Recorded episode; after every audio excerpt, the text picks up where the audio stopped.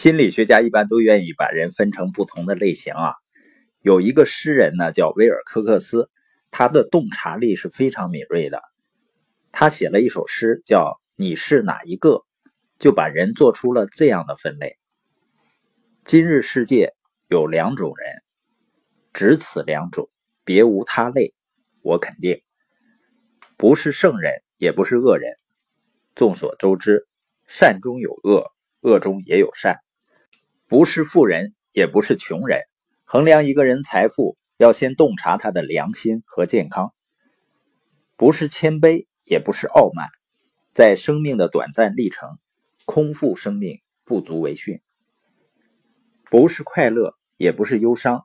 时光飞逝，既有欢歌，也有悲泪。都不是。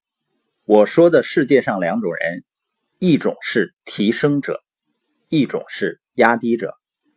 无论去向何方，你都会发现芸芸众生被分成这两类人。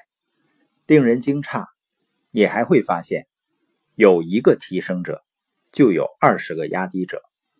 你是哪种人？你是帮奔波在旅途中负重的提升者卸下重负，你还是一个压低者，让别人分担你的辛苦，为你焦虑，为你忧心。这些应该都是我们需要扪心自问的问题，因为我们如何回答对我们的人际关系有着至关重要的影响。威尔科克斯是对的，在人际关系交往中呢，如果我不能为他人增加价值，减轻别人的负担，提升他人，就会减损他人价值，只考虑自己，压低他人。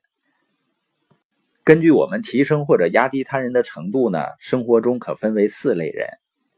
第一类呢，有些人为他人生命增加价值，我们会喜欢他们，因为有这一类人，他渴望帮助别人，是价值的增加者，他们使别人的生活呢更加精彩，更加愉快，他就是威尔科克斯所说的提升者。